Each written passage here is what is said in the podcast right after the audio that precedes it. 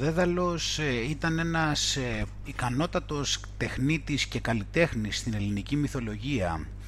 Από αυτόν ε, ζήτησε λοιπόν ο βασιλιάς Μίνωας της Κρήτης να φτιάξει το λαβύρινθο στην Κνωσό.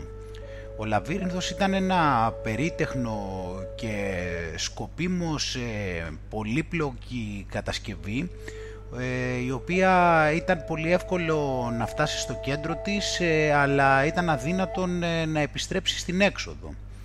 Εκεί ο βασιλιάς Μίνωας φυλάκισε τον Μινόταυρο, ένα τέρας που είχε το κεφάλι τάβρου και το σώμα ανθρώπου, το οποίο στη συνέχεια το σκότωσε ο Θησέας. ο Θησέας αφού το σκότωσε βρήκε την έξοδο με τη βοήθεια του μύτου της Αριάδνης. Όμως ο Μίνωας ε, στη συνέχεια φυλάκισε στο Λαβύρινθο και τον ίδιο το Δέδαλο μαζί με το γιο του τον Ίκαρο. Αυτό έγινε για να τον εκδικηθεί καθώς ο Δέδαλος ε, είχε βοηθήσει τη γυναίκα του Μίνωα την Πασιφάη ε, να ζευγαρώσει με το δώρο του Ποσειδώνα προς τον Μίνωα έναν άσπρο τάβρο και έτσι γεννήθηκε ο Μινόταυρος. Το πρόβλημα λοιπόν ε, ήταν ότι ο Δέδαλος ε, είχε φτιάξει τον λαβύρινθο τόσο περίτεχνα που ούτε καν ο ίδιος ε, ήταν σε θέση να βρει τον τρόπο να δραπετεύσει, να βρει την έξοδο από εκεί. Ήταν όμως τόσο πολύ δημιουργικός που σκέφτηκε να δημιουργήσει φτερά φτιαγμένα από κερί για αυτόν και για τον Ίκαρο ούτως ώστε να μπορέσουν να δραπετεύσουν από το λαβύρινθο πετώντας προς τα πάνω. Φαντάσου λοιπόν παρομοίως σε, σε καταστάσεις που κυνηγάμε κάτι, όπως κάποιον στόχο. Αυτό που συνήθως κάνουμε είναι ότι κοιτάμε προς τα μπροστά μας, ε, προς το στόχο δηλαδή οριζόντια και αφοσιωνόμαστε προς τα εκεί θεωρούμε φυσιολογικό να είμαστε πάρα πολύ παθιασμένοι με αυτό το στόχο, να δώσουμε όλη μας την ενέργεια ούτως ώστε να τον επιτύχουμε. Όμως όταν το κάνουμε αυτό πολλές φορές ε, αγνοούμε ότι περιοριζόμαστε χωρίς καν να το καταλαβαίνουμε. Ε, αυτό η οριζόντια αφοσίωση προς το αντικείμενο του πόθου αντί να μας φέρνει πιο κοντά στη λύση, στην πραγματικότητα γίνεται η καταδίκη μας και ο λόγος ε, για τον οποίο ε, τελικά υποφέρουμε. Όταν κυνηγάμε κάτι μπορούμε πολύ εύκολα να πέσουμε στην παγίδα να μείνουμε προσκολλημένοι εκεί. Δεν βλέπουμε τίποτα έξω από αυτό ξεχνάμε κάθε άλλη πτυχή της ζωής ε, και χάνουμε κάθε αίσθηση της ευελιξίας. Έτσι κι αλλιώς ε, εκ του προσδιορισμού του, λόγω αυτού απορρίπτουμε την παρούσα στιγμή που βρισκόμαστε και ζούμε σε μια μελλοντική. Μια προσδοκία για κάποια στιγμή η οποία υποτίθεται ότι θα μας κάνει ευτυχισμένους ή ικανοποιημένους. Με αυτόν τον τρόπο είναι ξεκάθαρο ότι πετάμε πολύ μεγάλο μέρος ε, της ζωής για κάτι το οποίο ίσως και να έρθει. Επίσης ε, όσο περισσότερο δεν παίρνουμε αυτό το οποίο θέλουμε τόσο και περισσότερος πόνος ε, μας προκαλείται. Γινόμαστε όλο και περισσότερο προσκολλημένοι σε αυτό επειδή όσο περισσότερο ενέργεια δίνουμε και περισσότερη αφουσίωση προφανώς και τόσο περισσότερο περιμένουμε τα αποτελέσματα και τελικά είναι πολύ εύκολο να γίνουμε και μανιώδεις. Ένα ακόμα στοιχείο το οποίο έχω παρατηρήσει είναι ότι πολλές φορές οι άνθρωποι ε, νομίζουν ότι κυνηγούν κάποιο στόχο όταν στην πραγματικότητα απλώς ε, έχουν μια πολύ αόριστη ιδέα στο μυαλό τους χωρίς καν να το καταλαβαίνουν. Έτσι λοιπόν ε, όχι μόνο βλάπτουν τους εαυτούς τους με τον τρόπο που περιέγραψα αλλά επίσης κυνηγούν και κάτι το οποίο δεν είναι ούτε καν και συγκεκριμένο.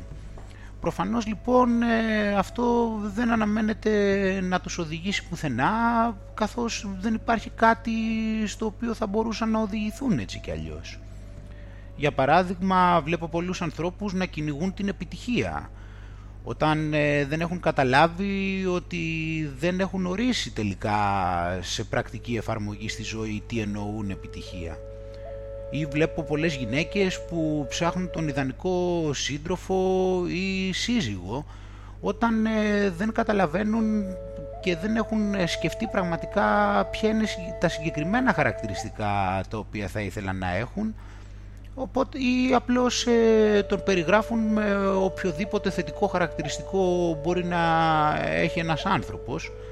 Ε, και συνήθως αυτοί οι χαρακτήρες ε, ούτε καν υπάρχουν στην λογοτεχνία. Βλέπεις, ε, ο Δέδαλος είχε τη σοφία να γνωρίζει ότι το να προσπαθεί να ξεφύγει από το λαβύρινθο πηγαίνοντας οριζόντια θα τον οδηγούσε στην αποτυχία. Συνεπώς ε, έκανε μια πιο συνετή λύση και δραπέτευσε μαζί με το γιο του κάθετα. Τι και αν σου έλεγα λοιπόν ε, ότι αντί να μένουμε εντελώς αφοσιωμένοι σε κάποιον ούτε καν συγκεκριμένο στόχο μπροστά μας και σύμφωνα με τη γραμμική αντίληψη που έχουμε για το χρόνο να αφοσιωνόμασταν περισσότερο στην τωρινή στιγμή και στο τώρα κάθε στιγμή. Καταλαβαίνω ότι αυτό ακούγεται περίεργο με τον τρόπο που έχουμε συνηθίσει να σκεφτόμαστε στη Δύση Παρόλα αυτά, καλό είναι να θυμηθούμε ότι αυτό που συνήθως ε, ξεχνάμε να λάβουμε υπόψη μας ε, είναι ότι τελικά ποτέ δεν έχουμε κάτι περισσότερο από αυτό, δηλαδή την τωρινή στιγμή.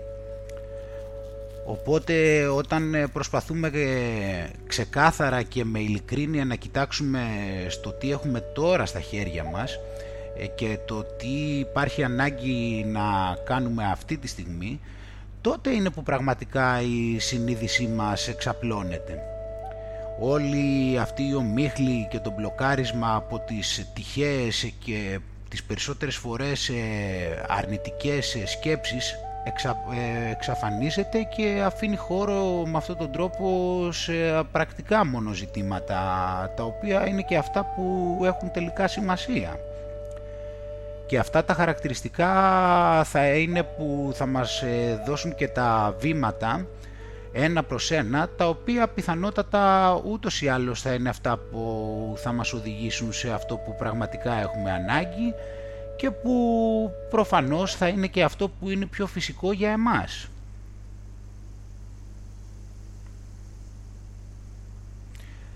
Οπότε τελικά πόσες είναι οι φορές που λειτουργούμε πραγματικά ακαριέα, χωρίς μυαλό και χωρίς σκέψεις. Καταλαβαίνω ότι πιθανότατα το διαβάζεις αυτό και ίσως νομίζεις ότι εννοώ εντελώς επιπόλαια. Δεν εννοώ όμως αυτό γιατί δεν ε, έχουμε συνηθίσει να δείχνουμε και λίγο εμπιστοσύνη στην ε, καθοδήγηση της πραγματικής μας ουσίας που υπάρχει μέσα μας; Ίσως ε, δεν έχουμε συνηθίσει να σκεφτόμαστε με αυτόν τον τρόπο και μας έχουν πει ότι ίσως και αυτό θα μας οδηγήσει και σε δρόμους οι οποίοι είναι κακοί, λανθασμένοι ή και περιττή. Όμως εγώ μιλάω για κάτι διαφορετικό, για κάτι το οποίο θα μπορούσε να υπάρξει μια ισορροπία μέσα σου και όσο περισσότερο το κατανοείς ε, αυτό, τόσο και περισσότερο θα καταλαβαίνεις και τη σοφία που είναι κρυμμένη εκεί, αν δεν το έχεις παρατηρήσει ως τώρα. Με τον ίδιο τρόπο που πιάνεις ένα ποτήρι νερό όταν διψάς έχεις ε, τίποτα σκέψεις μεταξύ της ε, ανάγκης σου για νερό και της ε, πραγματικής ικανοποίησης αυτής της ανάγκης; Αλλά υπάρχουν πολλές άλλες ε, καταστάσεις που φαντάζομαι τις θεωρείς πολύ πιο σημαντικές από αυτές. Ίσως και να είναι βέβαια, αλλά πολλές άλλες ούτε καν είναι. Είναι η διαδικασία της σκέψης οι οποίες τις κάνει να φαίνονται πάρα πολύ σημαντικές Και όσο περισσότερο σκέφτεσαι, τόσο και περισσότερο κολλησιεργείς, τόσο και περισσότερο φτάνεις σε, σε λανθασμένα συμπεράσματα, τόσο περισσότερο άγχος σου προκαλείται και τελικά ίσως και στο τέλος ούτε καν δράς. Αυτό είναι που συνήθως ε, παρατηρώ να συμβαίνει σε ανθρώπους οι οποίοι φαίνεται να είναι εντελώς ε, περιορισμένοι και φυλακισμένοι σε ζωές ε, μιας ήσυχης απόγνωσης τελικά ε, χωρίς και μοναχά ψάχνουν να βρουν κάποιον άλλον να κατηγορήσουν για τη μιζέρια στην οποία βρίσκονται. Πιστεύεις ότι μπορείς να ελέγξεις ε, κάθε πτυχή της ζωής ε, που θα σε οδηγήσει σε ένα στόχο; Ακόμα και αν το μυαλό σου προσπαθεί να σε πείσει ότι έχεις λάβει το κάθε τι υπόψη, αυτό στην πραγματικότητα είναι αδύνατον. Όσο περισσότερο παρατηρείς τα πράγματα, τόσο και περισσότερο θα παρατηρείς ε, και στοιχεία τα οποία χρειάζονται όλο και περισσότερη βελτίωση αλλά μιας και συνεπώς δεν μπορεί να υπάρξει κάποιο τέλος σε αυτό, τότε από ό,τι φαίνεται θα χρειαστεί να μάθουμε και να αφινόμαστε. Αλλά τελικά τι σημαίνει να αφήνεσαι; Σημαίνει να απλά να παραμένεις στο κρεβάτι σου ξαπλωμένος και να περιμένεις τα πράγματα να συμβούν; Προφανώς ε, δεν θα μπορούσα να πω ότι σημαίνει κάτι τέτοιο και νομίζω ότι χρειάζεται μια ένα ξεκαθάρισμα και μια διαφορετική αντίληψη πάνω σε αυτή την ιδέα. Το να αφήνεσαι για εμένα πρώτα απ' όλα σημαίνει το να αποδέχεσαι το, τα παραπάνω γεγονότα. Ότι δεν είναι δυνατόν να μπορέσεις να ελέγξεις όλα τα στοιχεία. Επίσης το να αφήνεσαι σημαίνει ότι έχεις μια πιο αφοσιωμένη δράση σημαίνει ότι ε, αναγνωρίζεις ποια είναι τα χαρακτηριστικά, τα στοιχεία τα οποία μπορείς να αλλάξεις και λειτουργείς ε, πάνω σε αυτά. Όπως είπαμε αυθόρμητα, επειδή ξέρεις πολύ καλά ότι σε αυτά μπορείς κάτι να κάνεις. Αλλά όταν αρχίζεις μετά και αναγνωρίζεις και αποδέχεσαι κάποια άλλα στοιχεία τα οποία δεν μπορείς να αλλάξεις, τότε είναι που αφήνεσαι κιόλας. Τελικά μήπως ε, αυτό δεν αποδεικνύει και αυτοπεποίθηση; Επίσης, ε, ίσως τα αποτελέσματα μπορεί να μην είναι πάντα αυτά τα οποία μπορεί να προσδοκάς ε, και να είναι και αδύνατο να κάνεις και κάτι για αυτό. Αλλά έτσι είναι η ζωή προφανώς ε, και επίσης παρόλα αυτά το να πηγαίνεις με τη ροή των πραγμάτων ε, απαιτεί και την ε, αποδοχή αυτού του φαινομένου την ίδια στιγμή που πολλές φορές ανάλογα και με τα δεδομένα που προκύπτουν παίρνεις, αναγνωρίζεις και ποια είναι η επόμενη δράση στην οποία χρειάζεται να πας. Ένα ακόμα στοιχείο το οποίο χρειάζεται να αναφερθεί είναι ότι στην πραγματικότητα δεν μπορείς και ποτέ να είσαι σίγουρος ε, για το πόσο θετικό ή αρνητικό τελικά ε, ήταν κάποιο αποτέλεσμα ανεξαρτήτως ε, ποιες είναι οι σκέψεις σου εκείνη τη στιγμή. Πόσοι πολλοί άνθρωποι πιθανότατα γνωρίζεις κιόλας ε, χρησιμοποίησαν ένα πολύ αρνητικό γεγονός ε, το οποίο σε βάθος χρόνου αποδείχθηκε ότι ήταν η μεγαλύτερη ευλογία για αυτούς. Ήταν ίσως ε, και ο λόγος που έκαναν θαύματα αργότερα.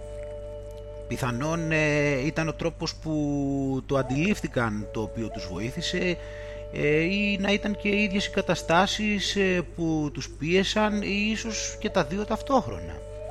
Το σίγουρο είναι ότι δεν παρέμειναν στη μιζέρια του αρνητικού έτσι όπως φαινόταν ε, αποτέλεσμα το οποίο φαινόταν ε, ακατάλληλο για τους στόχους τους. Ε, παρότι μπορεί εκείνη την ε, στιγμή να αρχικώς να ένιωσαν έτσι.